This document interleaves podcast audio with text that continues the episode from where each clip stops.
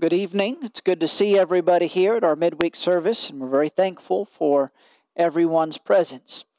Tonight, I'll be continuing the series I've been kind of going to and coming back to here and there.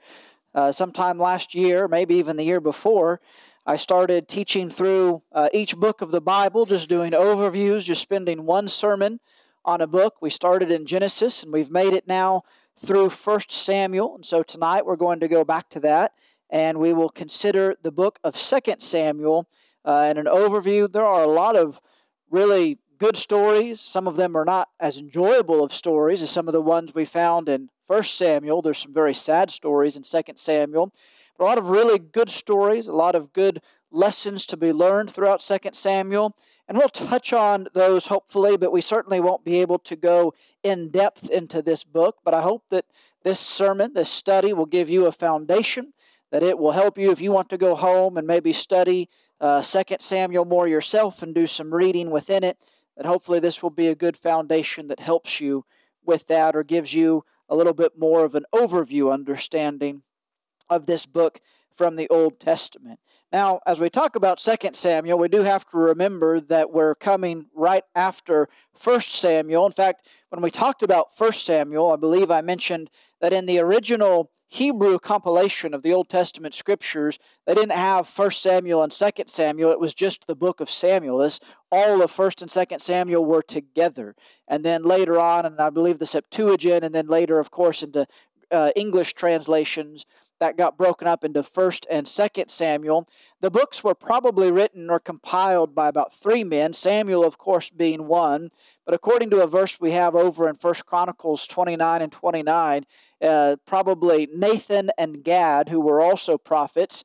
Uh, Samuel, of course, is dead well before most of the events in 2 Samuel occur, so probably Nathan and Gad are those who write the events of 2 Samuel and those are all put together to give us the history that these books record. But when we talked about 1 Samuel, that book really, or that section, really focused on three men. The first several chapters talked about Samuel, and they uh, brought an end to the era of the judges. He served as the last judge, but he also then kind of brought in the era of the prophets and the kings as he was an old man and the Israelites looked to his sons. The sons were not as righteous as he were, were not trustworthy like he was, and they didn't want his sons to rule over them, and so they demanded a king. Of course, that broke Samuel's heart, but God told him, You go ahead and do as they've asked. And God chose, first of all, Saul, and that's who uh, the next portion of the book of 1 Samuel is about, about Saul and his reign. But of course, he did not do what was right in the sight of God. He was rebellious and stubborn in many ways.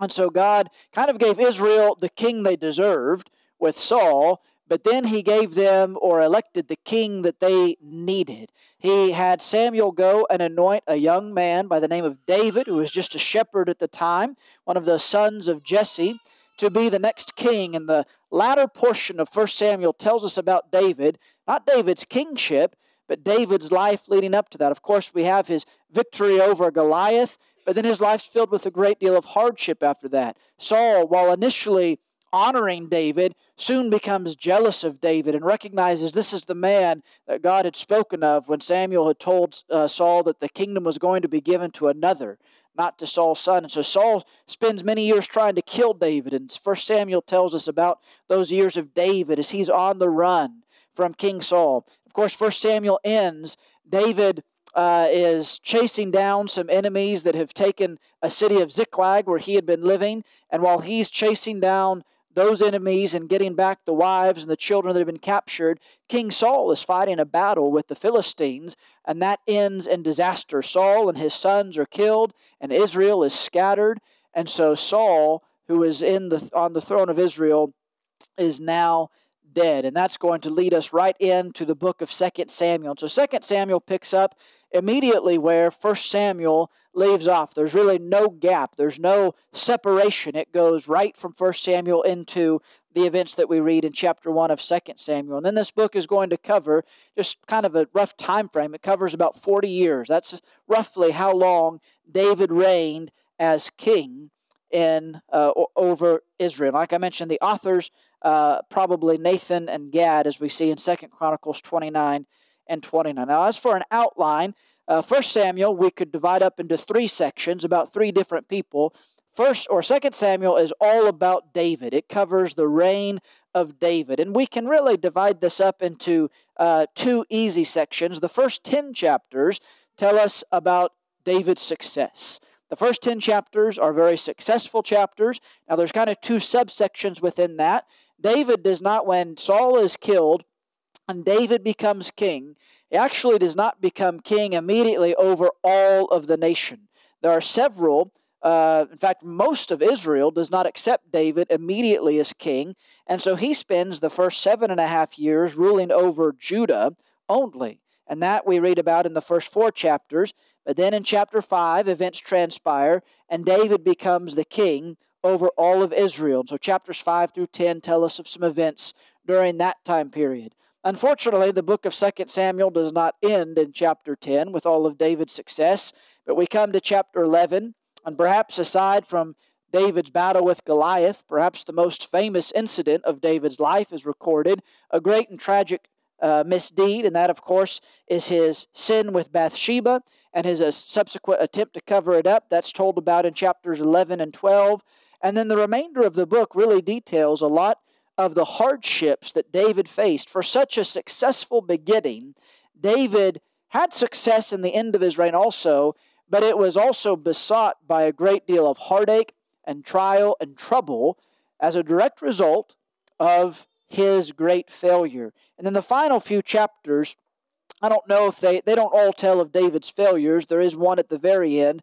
But chapters 21 through 24 kind of serve as an appendix, you might say, with some short stories and a few different things that are added there. And we'll mention those briefly when we get to them. So let's just go over these again in overview fashion and talk about the events that take place.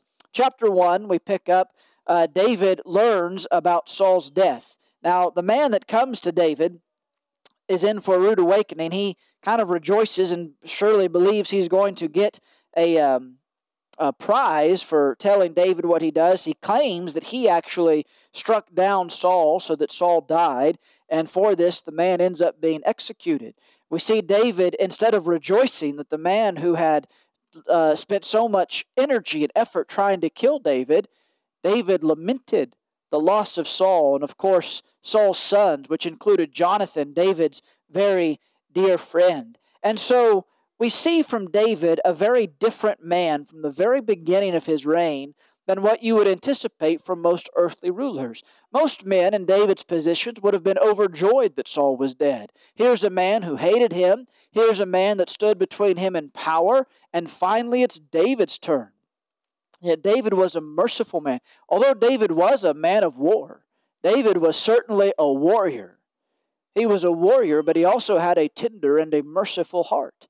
And I think that says a great deal about David, and it sets an incredible example for the children of God today. So David learns about Saul's death, and then in chapter 2, David does not just immediately try and usurp the throne, but one of the things that we find in chapter 2, and this is found throughout David's life, David inquires of the Lord what to do. Now, David could have easily thought, finally, my time has come. I'm going to go and take the kingdom. But one of the wonderful attributes about David is he was constantly seeking the Lord's guidance. I think this is one of the things that makes David the man that he is. By the way, the great failures that we see in David's life come when he doesn't do this. Uh, very different from Saul, who just kind of did things the way he wanted to and when he wanted to. Even when it seems right for David's opportunity, he inquires of the Lord. Of course, the Lord tells him to go up to Hebron, and he goes up there. This is kind of the key city for Judah, the tribe the clan of Judah at this time. And Judah accepts him, and they appoint him to be their king.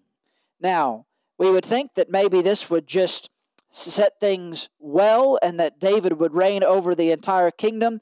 But that's not what happens. There's a few people who have survived the battle, um, and some of Saul's men. One is the commander of Saul's army, a man named Abner, who was one of Saul's cousins.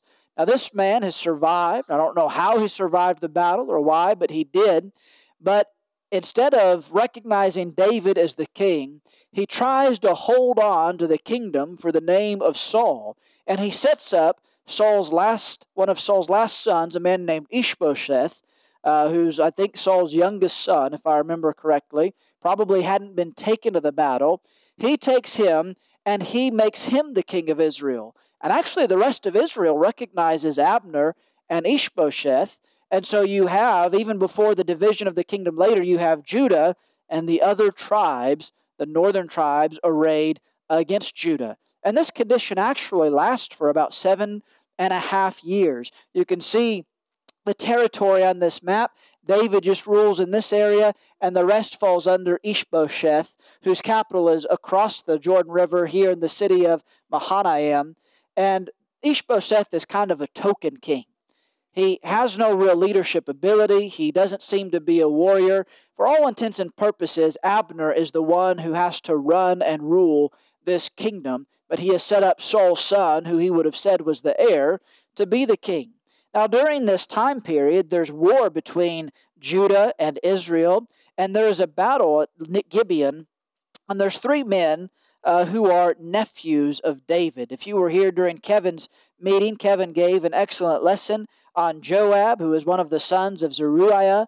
That's one of David's sisters. So this was um, da- this was David's nephew, and Joab would end up being David's commander of his army. And he was a great, mighty man of war. He had some very serious problems, but when it came to war and battle, he was an incredible individual. He had two brothers as well. But during this battle, um, Abner ends up trying to flee, and these brothers are chasing him. And I believe it is Asahel that chases him down. And while Abner tries to get him to stop chasing him, he won't.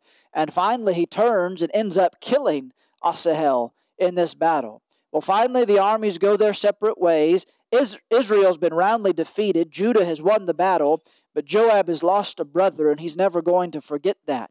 Later in chapter 3, we find that Ab- something happens between Abner and Ishbosheth. Apparently, there was a concubine of Saul's that Abner was in love with or desired, and he asked, asked Ishbosheth to be able to marry this woman, and Ishbosheth wouldn't do it. He wouldn't give Abner that privilege. Well, this kind of made Abner angry. He's done all this for Ishbosheth. He's set him up as king. He's given him a kingdom. He's fighting a war on his behalf.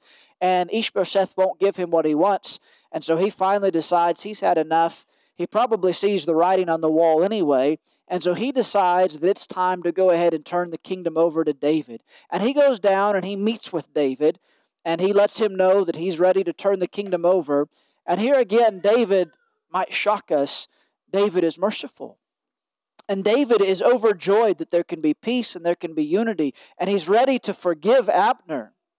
And so he lets Abner go on his way. But of course, Joab gets back to the city right after Abner has left and learns about this peace treaty and learns that Abner is going to get off scot free. And so he concocts a plan to bring Abner back to the city and tricks him, and he ends up murdering Abner uh, in vengeance for his brother that had been killed in battle. Now, David disavows this act and openly mourns and weeps for Abner. And so it becomes very clear to the nation that David was not just trying to have Abner assassinated, but that he truly was a merciful man and a compassionate man. Well, with Abner gone, the rest of the people probably begin to see that their kingdom under Ishbosheth cannot possibly be sustained. In fact, two of Ishbosheth's commanders end up assassinating the man, and they bring his head to David. And again, much like the individual who came to David with the news of Saul's death, they probably thought they were going to be rewarded. They've ended the civil war, so to speak. They've killed the enemy. And yet these men end up executed for daring to lay a hand on Ishbosheth, Saul's son, and the king of Israel. But there is no king of Israel now, and so the, tri- the leaders of all the clans, they recognize it's time to unite, and they come and in chapter 5, they anoint David as the king over all Israel. Now, David's been reigning in Hebron at this point, but he's going to uh, he's going to change where he goes at this point. Um, let me look back. So Hebron is down here in the far south. There's this city that's noted as Jebus, right in between the territory of Israel and uh, Judah.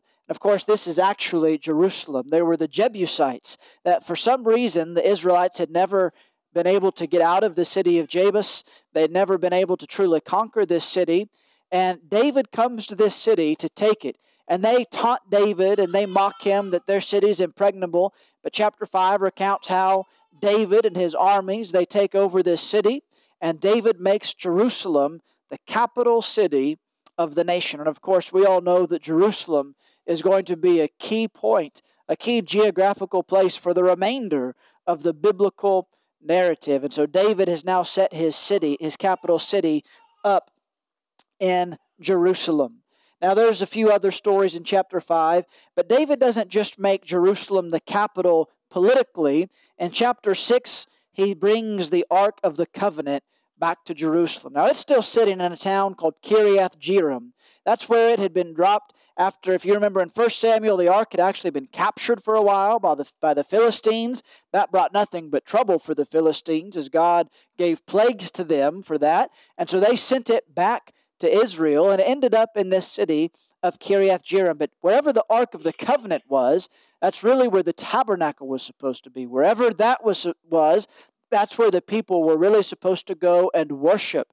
And David didn't want a capital city that was just about politics or economics or military strength.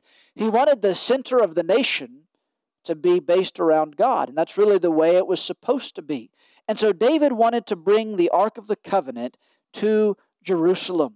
And we read about that in chapter 6. Of course, there's some good lessons there. There's a story you've probably heard many times Uh, unfortunately, the first time they try to do so, they put the ark on a cart led by oxen. That's not the way that the Ark of the Covenant was supposed to be carried according to the law. And at one point, one of the oxen stumbles and the ark seems to be tipping, and a man named Uzzah reaches out to steady the ark and touches it, and he's struck dead by God immediately. And so for a few months it stays, and David weeps and mourns and prays and learns the mistakes that they had made, and they go back, and instead of giving up, or getting angry at God, they correct what they've done and they figure out how they're supposed to transport the ark and they carry it correctly and they get the ark over to Jerusalem. And so the tabernacle is now in Jerusalem, and now Jerusalem is not just a political center for Israel, but it is the religious center for Israel as well. Then in chapter 7, now that the Ark of the Covenant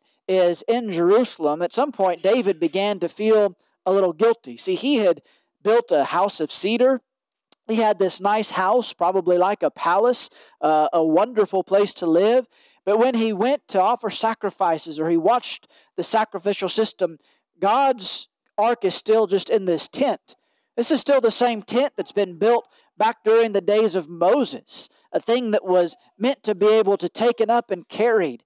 And David feels a little guilty about having this nice palatial home and the so called house of God is just this tent. And so he wants to build a temple for God. And at first, the prophet that speaks with him tells him that that's okay and he can do that and that he should build a tent. But before Nathan gets very far, he's told to go back to David and that he is not going to be allowed to build this temple. Later on, when we read about Solomon building the temple, we learn the reason was because David, as great of a man and as righteous of a man as he was, he was a man of war, he was a man of bloodshed. And so God did not allow David to build the temple. He was going to have David's son, Solomon, build the temple. But I do want to go ahead and read several verses here in chapter 7 because this is one of the key passages of the Old Testament. Because God makes a covenant with David that has messianic implications. This is an unveiling of God's plan here in the grand scheme of redemption. In verse 8, it says, Now therefore, thus you shall say to my servant David, Thus says the Lord of hosts, I took you from the pasture, from following the sheep, that you should be prince over my people Israel. And I have been with you wherever you went, and have cut off all your enemies from before you. And I will make for you a great name, like the name of the great ones of the earth. And I will appoint a place for my people Israel, and will plant them, so that they may dwell in their own place, and be disturbed no more. And violent men shall afflict them no more, as formerly. From the time that I appoint judges, uh, appointed judges over my people Israel, and I will give you rest from all your enemies. Moreover, the Lord declares to you that the Lord will make you a house. Now that's important. That's interesting. David had been wanting to make a house for God, but God says, I'm going to make you a house. Verse 12 when your days are fulfilled and you lie down with your fathers, I will raise up your offspring after you, who shall come from your body, and I will establish his kingdom. He shall build a house for my name, and I will establish the throne of his kingdom forever. I will be to him a father, and he shall be to me a son. When he commits iniquity, I will discipline him with the rod of men, with the stripes of the sons of men. But my steadfast love will not depart from him, as I took it from Saul, whom I put away from before you. And your house and your kingdom shall be made sure forever before me. Your throne shall be established forever. Now, there's some nuance to this covenant that God makes, but there are two key aspects to it. First of all, there is the earthly, physical side of David's lineage. What God is promising David here is the throne is always going to remain in David's household. Now, Saul had proven unfaithful, and because of that, the throne was removed from Saul's household. When he died, it did not go to Jonathan or one of his other sons. And later on in the kingdom of Israel, when they break off of Judah, they're going to have other kings who are not from the tri- who are not of David's offspring, and that those reigns might go for a generation or two, and then a new king's going to conquer. But in Judah, it was always a son of David. In fact, that's from this time forward the only rightful king that can reign in Judah and in Jerusalem is a descendant of David. Now, you can tell there that this is also speaking, at least in part, about physical, literal sons of David, like Solomon and Rehoboam and others, that, that lineage, because it speaks about iniquity. And God is saying that, yes, if they sin, and many of David's descendants did sin and went off into idolatry and other forms of wickedness, God says, I will punish them. But He promises David, but whatever they do, the throne will always remain in your house and I'm going to establish a throne for your house forever. But at the very beginning, it seems that God is speaking about a very specific descendant of David and something greater than Solomon, greater than Hezekiah, greater than any of the great kings that would come after David, because he says, He shall build a house for my name. Of course, Solomon did that, but Jesus did that even greater, and I will establish the throne of his kingdom forever. I will be to him a father, and he shall be to me a son. Now, in a way, all of the kings of Israel, all the kings that came from David, were considered to be God's sons. But this was most fully fulfilled, of course, in Jesus. And Jesus is the only one that can truly be said to have established an eternal and everlasting kingdom. Solomon's kingdom was the greatest of all of David's descendants when it comes to economics and prosperity and peace and grandeur. But Solomon died, and it was no longer his kingdom. And his son Rehoboam made some foolish choices and lost most of the kingdom. But Jesus established a kingdom that was a spiritual kingdom and a kingdom that still stands and always will. And so herein we see one of the great promises of the Old Testament that this is, if you go back and go all the way back to Genesis, in Genesis 3, God promised that from the seed of woman would come one who would crush the head of the serpent. And then we continue on, and we don't know much more about that promise other than there's one coming who will be born of a woman. And then we meet Abraham and we find, okay, it's going to be from Abraham's seed and descendants that one comes who brings worldwide blessing to all the families of the earth. And we go from there and we find out that it's going to be from the tribe of Judah and some of the prophecies that we read about there in Genesis. But then we keep going through years and years of history. And now finally we narrow that a little further, and it's going to be one of David's descendants. And so when we look for the Messiah, that's exactly who we should be looking for. And of course, that is Jesus. Now, J- David, uh, in the last few chapters here in this first section, as it talks about David reigning, we read about some of David's military victories. And here's a map from uh, a study Bible that shows, I don't know if you can see the color very well, but this gray area right here is Israel when David took over. And then the green area is Israel by the end of David's reign. And so you can see he's able to conquer Edom and Moab and Ammon and Syria and Philistia all, and Amalek, all of these areas that had been at war with Israel, had opposed Israel, they come under servitude to Israel under David's reign. So this sets up an era of peace that Solomon's going to be able to take and expand the kingdom even further and make the kingdom even greater. Now, tucked in between chapters 8 and 10 is a beautiful story of Mephibosheth, another story that shows David's compassion. We don't have time to get into that right now. Right now, I'm sure you've heard of that, uh, and it's a beautiful story of David's mercy and compassion.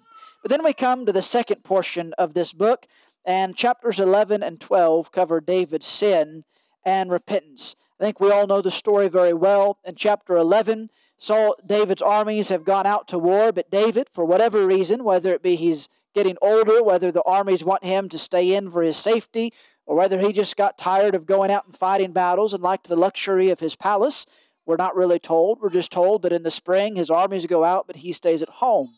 And one evening, as he's out walking about, he looks and he's able to see a beautiful woman and she's bathing. And David, of course, begins to lust after this woman and has her brought to him. And this is Bathsheba. He lies with her, commits adultery. And we're not told much about Bathsheba. Some people take a lot of issue with that. The Bible remains silent. I think we should respect the silence. We don't know whether she was complicit. We don't know if she was not. We can make all sorts of speculations, but there's no point in making speculations about Bathsheba and her part in this. David is the one who is focused on. He's the man who was in charge and had the power, and he commits adultery. Of course, not long or at some point after that, it becomes known to Bathsheba that she's pregnant by adultery, and it's going to be very clear that she's committed adultery because Uriah has been off fighting a battle. He hasn't been home. The law, of course, is going to require some heavy penalty of Bathsheba if the people find out that she's pregnant through adultery. So she lets David know, and David tries to cover the whole thing up. He brings Uriah back from the front. He tries to get Uriah drunk and tries to get Uriah to go home, hoping that he would sleep with his wife, and thus everyone would just suspect that later on, when Bathsheba gives birth, well, this was when Uriah came home that all this happened. But Uriah is an incredibly honorable man, and he's not going to go enjoy the comforts at home while his comrades are off on the front fighting battles. And David tries and tries, but ultimately he realizes this isn't going to work. And so instead, he sends a letter by Uriah's own hand to Joab, who will do just about anything David tells him to do. And Joab is given a note to basically put Uriah in the front lines in the heaviest of battle and make sure that Uriah is killed in battle. And Joab does this. He leads an attack that should never have been led. He puts Uriah up in front. By the way, there are probably many others who died because of this, but Uriah is killed in the action. Joab sends a messenger back to David. David finds out Bathsheba's in mourning, and David swoops in and is able to bring her in and now looks compassionate, and hopefully, this whole thing has been covered over. Except God knows exactly what has happened. And in chapter 12, God sends Nathan the prophet. And you want to talk about a tough job and a brave man who might not get his credit all the time. Nathan had an incredibly challenging job. If David wanted to, David could have killed Nathan. He could have acted like Saul or many of the other kings that Israel would later have. But Nathan comes and he tells a parable. He tells about a man who had just, just this one little ewe lamb that he loved and adored, but his neighbor, who had all sorts of sheep and flocks, but he had a visitor come, and instead of killing one of his own sheep, he went and stole this sheep, this one ewe lamb, and slaughtered it so that he could feed it to his guests. And David's enraged. And David says the man should die, and he's going to pay multiple times over for the sheep. And Nathan looks at David and he says, You're the man. You are the one who has done this. And David, who I think's heart had convicted him long before this, in fact, when you read, I believe it's Psalm 51 and some of the other penitential psalms of, of David's, I think David's conscience had been eating at him for a very long time at this point. And when Nathan gives this story that moves David, and then David recognizes head on his guilt, David breaks down. David confesses his fault, and David seeks to repent. And the Lord forgives David. There's a very important lesson that we learn in all of this story. God is willing to forgive us when we repent of our sins. And one day, on heaven's shores, all of the consequences of evil will be nothing but an afterthought. But while we're here on this earth, we will often face the consequences of our evil choices. And God promises David through Nathan that there are going to be some severe consequences that come about because of this thing that David has done. First of all, God says that the sword will never depart from David's house. David had spent his life up to this point fighting battles to bring peace to the kingdom, to make the kingdom, uh, to put down its enemies. David could have lived the latter part of his years in peace. But now he's going to face violence until the end of his days. And the saddest part of that is that adversity is not going to come from the Philistines and the Moabites and the Syrians. It's going to come from David's own house. David's actions are going to bring problems from within his own home. God says another man is going to lie with your wives in the sight of all men. David had done a despicable and a deplorable thing. And he was going to be the recipient of despicable and deplorable things. And perhaps saddest of all for David, the child of that affair was going to die. And that's exactly what happens. Now, I don't want to make too many comments about this, but I know that's a part that a lot of people, especially critics of the Bible, take issue with. And they say, well, why did God punish this little child? Why did this baby, that at this point a lot of historians or commentators believe is probably around six or seven months old, this baby didn't do anything to deserve death. That's absolutely right. This baby didn't do anything to deserve death. I don't believe God's just being malevolent or just inflicting pain for no reason. Sometimes we don't understand all of the reasons why God does what He does. This may have been an act of mercy in one aspect that we can't possibly know about, but it also teaches us an incredible lesson Sometimes our sins have devastating consequences on others. Sometimes our sinful choices can ruin the lives of other people. And you can think of all sorts of examples where you've probably known that to happen. Did this baby deserve to die? Absolutely not.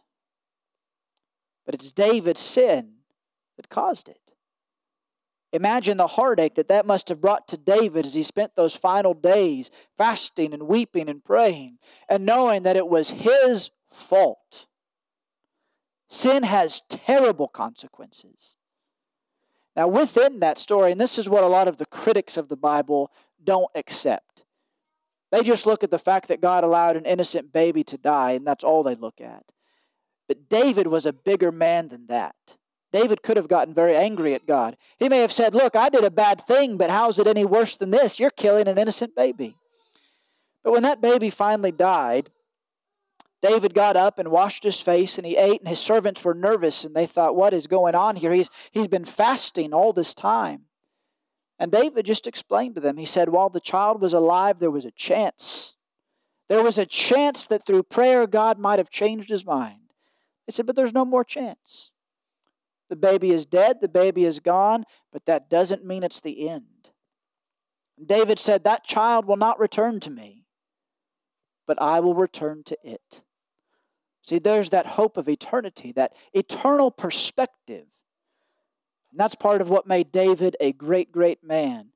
One of the reasons he was over to overcome great challenges, even the challenges of his own sinfulness, because through repentance and forgiveness, he was able to look to God's great mercy that he would be able to enjoy in eternity.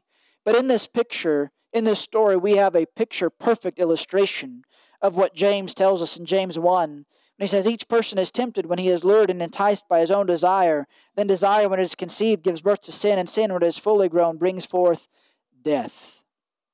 That's exactly what happens in David's story in a very literal aspect and lessons abundant that we can learn from this tragic tale.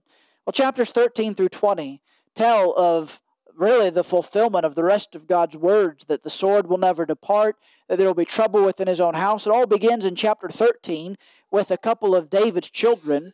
He has a son, his oldest son, his firstborn son, Amnon, has a half sister, Tamar. Tamar is David's daughter by a different mother, one of his other wives. And Tamar apparently is a very beautiful woman. And Amnon, even though the law would forbid a union between Amnon and Tamar, he appears to be a lustful man. He desires this half sister of his. He has a very wicked friend who gives him some terrible advice. It seems Amnon is one of those that's kind of, he knows what's right, but he wants what's wrong, and it almost makes him sick trying to do what's right. Or some people that live their lives that way. They know what the Bible says, but it just makes them sick to not be able to go out and commit the sin that they want to. Well, one of his friends has no problems with that. He says, Here's what you do. You don't need to be worried about this. You're the king's son. You should be able to do what you want. So, what you need to do is pretend like you're sick and request that Tamar come and take care of you, and then you'll be able to do what you want with her. And that's exactly what this despicable man does. He pretends to be sick. He requests his half sister to come care for him. She does this lovingly, and uh, she goes and is taking care of him. And the man rapes his half sister. Well, after this, he's disgusted, probably with himself at this act, and it makes him loathe her, and so he's just wanting to put her away. And her David, we're told in this story, is angry with Amnon. But he doesn't do anything about it. But there's another character, one of this is Tamar's full blooded brother. His name is Absalom. And Absalom tells her, Don't worry about it. And time goes on, and a couple years later, as Absalom has waited and made his plans, he invites all of David's children to this feast, and everything seems to have been again covered over and going well. And there Absalom kills Amnon in cold blood. Seeking justice, he just slays the man. Well, David's angry with Absalom now, but again, he's not going to do anything too drastic, but uh, Absalom flees to another place. And David just lets him sit there and makes it known he can't come back. Well, in chapter 14, Joab recognizes in David that David longs for his son, but won't bring him back. And so Joab concocts a, a plan to get Absalom back to the kingdom. And David ultimately gives in to Joab, and Absalom's allowed to return to Jerusalem, but he's not allowed to come into the presence of the king. But he's at least back in the king's city. And Absalom acts like the perfect penitential son in many ways, except behind the scenes, he's bringing people to his view. And he's going down to the gates, and before people can get to the king, he's saying, Well, what's your problem? And they'll tell him, and he said, Oh, you know, if I was king, I would take that very seriously. I would hear your case. It's too bad that King David won't listen to you. And he begins to turn the hearts of the people to himself. And then finally, he has a big enough following, and he's down in Hebron, David's old capital city, and it becomes apparent that he's getting ready to launch an attack against David. And David learns about it just in time in chapter 15. He and some of his followers flee Jerusalem. Here's David, the king of Israel, has to flee his own city and barely escape with his life. There's one man that stays behind who's a friend of David but proposes to be a friend of Absalom. By the way, this is where another one of those prophecies comes true. Absalom sets up a tent at the top of the palace, and he has David's concubine sent in there, and he goes in and he lies with them, where all the city knows exactly what's happening. Now, this is a despicable act by Absalom. And this man's an evil man. He's angry at his half brother that he killed. He's angry at David, but now he's behaving even worse. But all that God has said is coming true. And David surely is feeling the brunt of the punishment. He's feeling the guilt of his sins and he's feeling the consequences of his sins even these years later. Well, there's this friend of David's that gives counsel to Absalom to wait. One of Absalom's counselors says, Go after him, go now. Don't give him a chance to get set up. But this man says, No, you need to wait. And Absalom listens to this man. And gives David a chance to get to Mahanaim. That's where Ishbosheth used to rule and be able to gather his forces. But it doesn't take too long, and Absalom marches out, and there's a battle. Now, the commanders will not let David go into this battle, but Joab and two others lead three companies, and they fight with Absalom's men in the forests of Ephraim. And there's a great battle that day. Now, David, and you probably remember this from Kevin's lesson, David had given strict instructions you do not kill Absalom. You win this war, you capture him, but you do not kill him. And I can't imagine, but the fact that one, David's heart longed for his son. Whatever his son had done, it was still his son. And that's what most people think, and I think that's natural that that was part of David's reasoning. But I can't help but also think that David wants Absalom spared because David remembers this is all partially David's fault. the reason that the sword would not depart from his house, the reason it would come from his own household, was because of David's mistakes, is why they're here. Now, that doesn't justify Absalom, but surely David can see that. Well, Joab, thinking from a very earthly perspective, probably does the right thing, politically speaking. He recognizes Absalom's a worthless fellow. He realizes this Absalom's going to be nothing but trouble. He's probably pretty mad at Absalom because he's the one that got Absalom back in the first place. And so when Absalom gets caught up by his hair in a thicket and can't go anywhere, and others were going to spare his life, he goes and he fills them full of arrows and spears, and he kills Absalom. And again, David bemoans this fact, but the kingdom is restored. Now, not all is well. There, you can read in chapters 19 and 20, there's some debate between Judah and the other tribes over who gets to escort David back into Jerusalem. And the other tribes, other than Judah, a man named Sheba rises up and he leads them off against David. But this one squelched pretty quickly. David sends Joab and the other commanders after them, and they make pretty quick and short work of this rebellion. And so finally, the kingdom is returned to wholeness and peace. And then we come to chapter 21. And from this point forward, again, we just have a few kind of collections at the end of David's reign. We won't go into these. There's a story about David avenging the Gibeonites. You can read about why they needed avenging and who they were. Uh, chapter 22 is a song of deliverance. By the way, this is almost identical in many parts to Psalm 18. What I read was that Psalm 18 was probably adapted to actual worship use as a psalm, whereas uh, chapter 22 of 2 Samuel is more David's personal wording. That um, accounts for some of the difference, but it's a beautiful, beautiful poem, a beautiful song. And then chapter 23 lists uh, some of the final words of David, some de- details about his mighty men. But then chapter 24 is an important chapter. It's one that I always feel like I need to study more and, and maybe get up a lesson on this sometime.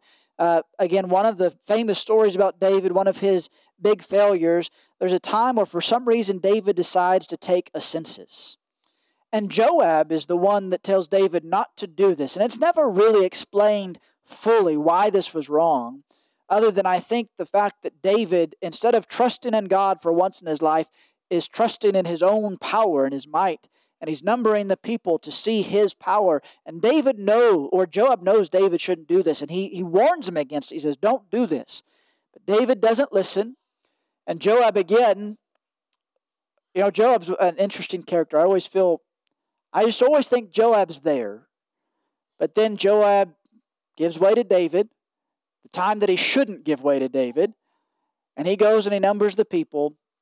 And then David realizes his sin. He's rebuked. And one of the prophets comes to him, and this is Gad, and he gives David three options. There's going to be a punishment for this sin, and David is given three options. He can have three years of famine, or he can have three months of running from his enemies, or he can have three days of a plague.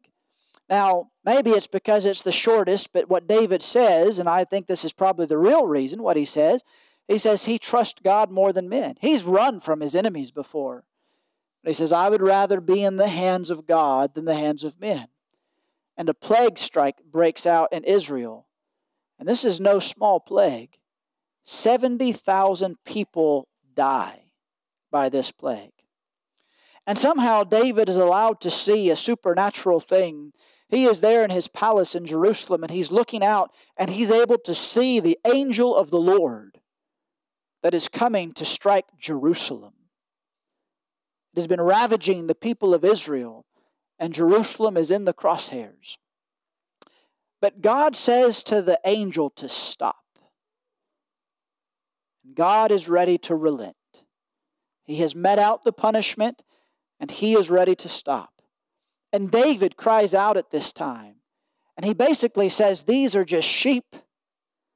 And he asks God to take it from him.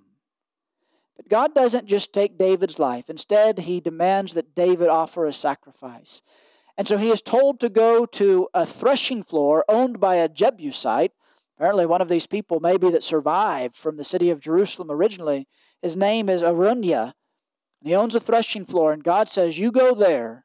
And you build an altar and you offer a sacrifice, and this will all stop. And David goes, and this man Araunah, when he sees David and hears, he's ready to give the threshing floor to David. That's incredible. He's giving up his livelihood. But David demonstrates an amazing thing. He says, No. He says, I will not offer to the Lord that which cost me nothing. That's an attitude we all need to learn from. Some people want a cheap religion or a free religion. David had no desire to take part in that. David recognized he had been blessed by God more than he deserved, and he would not offer worship to God that cost him nothing. And so he paid the full price for that threshing floor, and there he offered sacrifices to God. And the plague ceased. Now, why did God have David go to this piece of land? What was so important about this threshing floor of Araunah? Well, actually, it was located in a very interesting and important place. We're told about it in Second Chronicles 3, verse 1. This is David's son Solomon when he began to build the house of the Lord in Jerusalem on Mount Moriah, where the Lord had appeared to David his father at the place that David had appointed on the threshing floor of Ornan the Jebusite. Now you should recognize another name there. So this threshing floor becomes where the temple is going to be built. So this is going to not just be where David offers sacrifice, but where all sacrifice from this point until the time of Jesus is going to end up being made at the temple grounds. But notice the other name of what this is. This is Mount Moriah.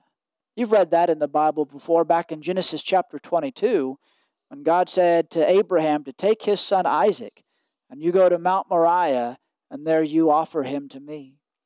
And of course, that's where he takes Isaac up, and he has the knife lifted when God, sta- the angel stays his hand and instead a ram caught in the thickets is provided as a sacrifice. This is an incredible place, an important place. Years and years ago, Abraham had proven his faithfulness. And now David has proven his faithfulness and his penitence.